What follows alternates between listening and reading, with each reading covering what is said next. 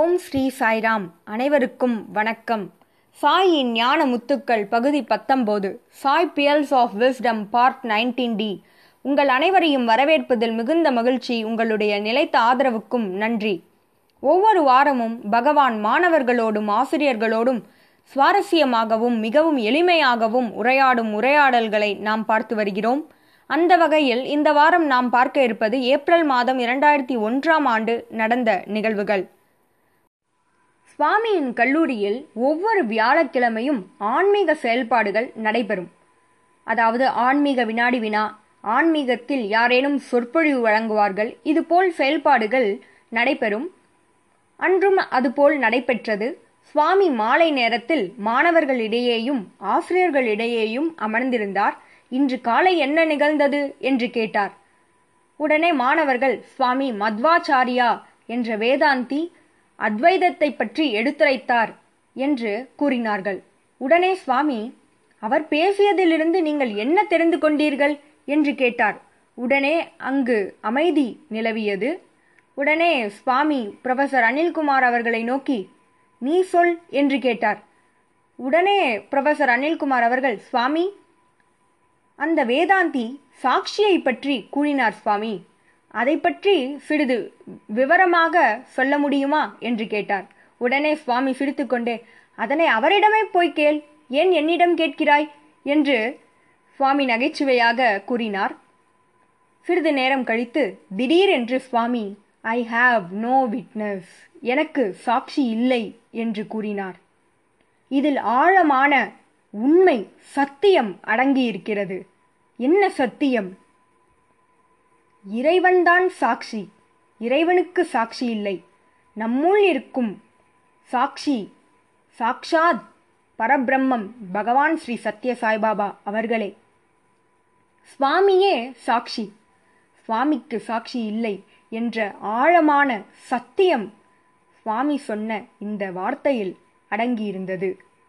மிகவும் உன்னதமான செய்தியை சுவாமி திடீரென்று வெளிப்படுத்தினார் என்றுதான் சொல்ல வேண்டும். அதனை சற்று சிந்தித்து பார்த்தால் நமக்கு எத்தகைய உண்மை விளங்குகிறது. மிகவும் அற்புதமான செய்தியை சுவாமி மிகவும் எளிமையாக கூறிவிட்டார் என்றுதான் சொல்ல வேண்டும். பிறகு புரொஃபசர் அனில்குமார் அவர்கள் சுவாமியிடம் ஒரு சந்தேகத்தை கேட்டார். சுவாமியும் கருணையோடு அவருடைய சந்தேகத்தை கேட்டுக்கொண்டிருந்தார். அவர் என்ன கேட்டார் என்றால், சுவாமி இன்று அந்த வேதாந்தி பல உதாரணங்களை கொடுத்தார். அதாவது அத்வைதத்தை விளக்க பல உதாரணங்களை அந்த வேதாந்தி கொடுத்தார். ஆனால் அதனை முழுமையாக புரிந்து கொள்ள முடியவில்லை சுவாமி என்று கூறி, சுவாமி அதை பற்றி நீங்கள் சற்று விவரமாக விவரிக்க முடியுமா என்று கேட்டார். சுவாமி என்ன கூறினார் என்றால், துவைதம், விசிஷ்டாத்வைதம், அத்வைதம் ஆகிய மூன்றும் முரண்பாடு என்று பலரும் நினைத்து கொண்டிருக்கின்றனர்.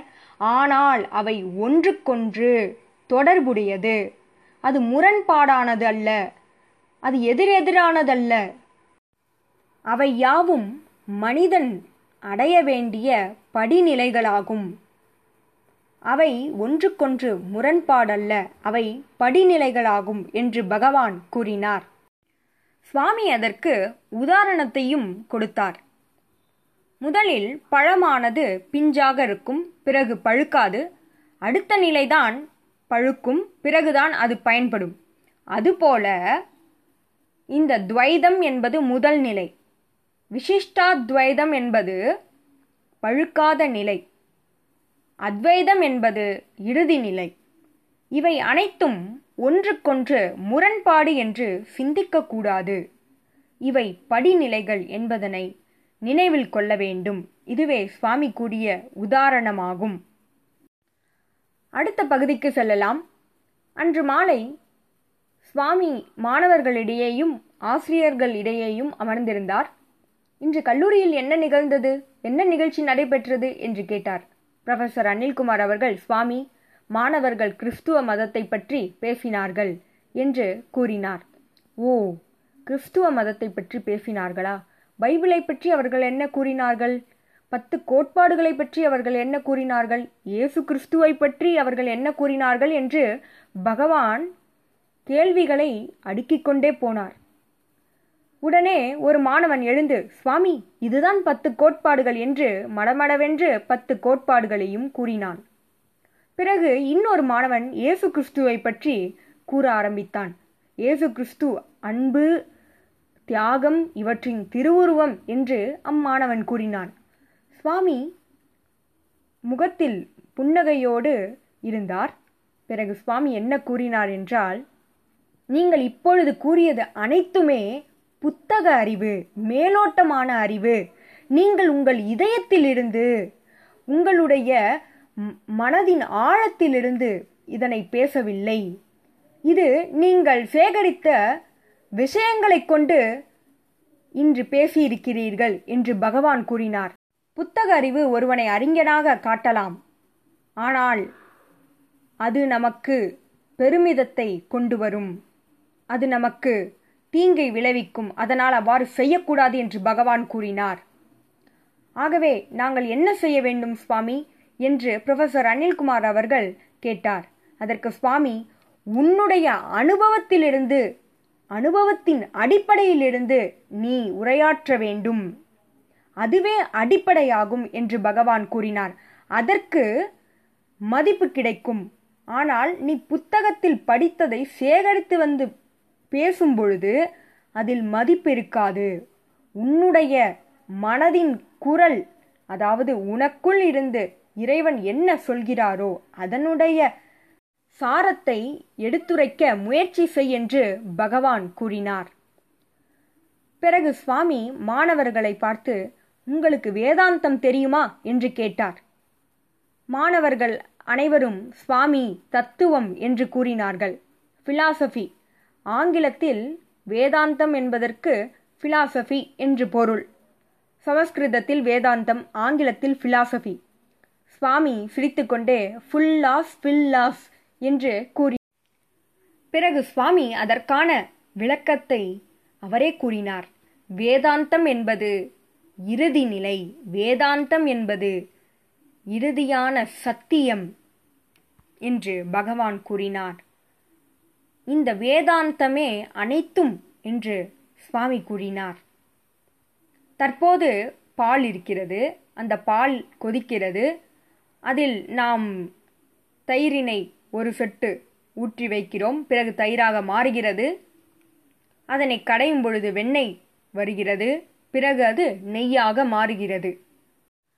ஆகவே இந்த பால், தயிர், வெண்ணெய், நெய் ஆகிய அனைத்துமே ஒன்றே ஆகும். முதலிலும் அதுவே, இறுதியும் அதுவே. வேதாந்தமே அனைத்தும், அதுவே இறுதி நிலை, அதுவே சத்தியம் என்று பகவான் கூறினார். பிறகு சுவாமி ஒரு மாணவனை அழைத்து, உன்னுடைய பெயர் என்ன என்று கேட்டார். சுவாமி, என்னுடைய பெயர் பரசுராம் என்று அந்த மாணவன் பதில் கூறினான். சுவாமி புரொஃபசர் அனில்குமார் அவர்களை பார்த்து, you know anything about Parasuram, உனக்கு பரசுராம் பற்றி ஏதேனும் தெரியுமா என்று கேட்டார். உடனே புரொஃபசர் அவர்கள், சுவாமி, அவன் எம்எஸ்சி படிக்கும் ஒரு மாணவன் என்று கூறினார். உடனே சுவாமி, இந்த பரசுராம் பற்றி கேட்கவில்லை, இதிகாசத்தில் இருக்கும் பரசுராமரை பற்றி கேட்டதாக கூறினார். உடனே புரொஃபசர் அனில்குமார் அவர்கள், சுவாமி தெரியும் சுவாமி என்று கூற, சுவாமி உடனே என்ன தெரியும் என்று சொல் என்று கேட்டார். சுவாமி, பரசுராம் அவர் விஷ்ணு அவதாரங்களில் ஒரு அவதாரம் ஆவார் சுவாமி. அவர் சத்திரியர்களை வதம் செய்தார் சுவாமி. ஆனால் 2 பேரை மட்டும் அவர் வதம் செய்யவில்லை. அவர்கள் தசரதரும் ஜனகரும் ஆவார் சுவாமி என்று கூறினார். மேலும் சுவாமியிடம், சுவாமி ஏன் அவர் தசரதரையும் ஜனகரையும் வதம் செய்யவில்லை என்று கேட்டார். சுவாமி புன்னகைத்து கொண்டே, even in killing there is one discipline, அதாவது அதிலும் ஒரு கட்டுப்பாடு இருக்கிறது, ஒழுங்குமுறை இருக்கிறது, வதம் செய்வதிலும் ஒரு ஒழுங்குமுறை இருக்கிறது என்று பகவான் கூறினார்.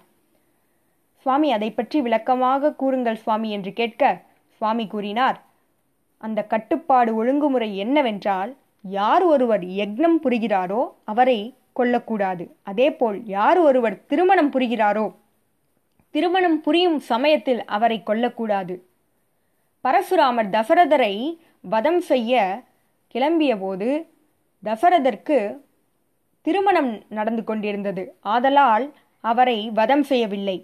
அதேபோல் ஜனகரை வதம் செய்ய கிளம்பிய போது ஜனகர் யக்ஞம் மேற்கொண்டிருந்தார். ஆகவே அவரையும் அவர் வதம் செய்யவில்லை என்று பகவான் கூறினார். அதனாலேயே ராமரும் சீதையும் பிறந்தனர், பிறகு அவர்களுக்கு திருமணமும் ஆனது என்று பகவான் கூறினார். பிறகு பரசுராமரை பற்றி சுவாமி பேசத் தொடங்கினார். பரசுராமரின் தந்தையின் பெயர் ஜமத்கனி, அவருடைய மனைவியின் பெயர் ரேணுகா, அவர்களுடைய மகனின் பெயர் பரசுராம். ஒரு நாள் ஜமத்கனி பரசுராமரை அழைத்து அவன் கையில் வாளினை கொடுத்து உன் தாயை கொன்று வா என்று கூறினார். உடனே பரசுராம் எதையும் சிந்திக்காமல் தன் தாயை வதம் செய்தார். தந்தையானவர் மிகவும் மகிழ்ச்சி உற்றார். பிறகு மகனிடம் உனக்கு என்ன வேண்டும் என்று கேள், உன்னுடைய நடத்தையால் நான் மிகவும் மகிழ்ச்சியுற்றேன், உனக்கு என்ன வரம் வேண்டுமோ கேள் என்று கேட்டார். உடனே பரசுராம் அவர்கள் என் தாயை திரும்பவும் உயிர்ப்பித்து கொடுங்கள் என்று கேட்டார். உடனே ரேணுகா அம்மையாரும் உயிர் பெற்று மீண்டும் வந்தார். இதனை கூறிவிட்டு சுவாமி என்ன கூறினார் என்றால், நீங்கள் கடவுளின் கட்டளையை முழுமையாக பின்பற்றினால் நீங்கள் அனைத்தையும் வாழ்க்கையில் பெறுவீர்கள் என்று பகவான் கூறினார். அதனாலேயே பரசுராம் இன்று வரை நினைவில் இருக்கிறார் என்று சுவாமி கூறினார். இதைப்போல பல உரையாடல்களோடு உங்களை அடுத்த வாரம் சந்திக்கிறேன். ஜெய் சாய்ராம்.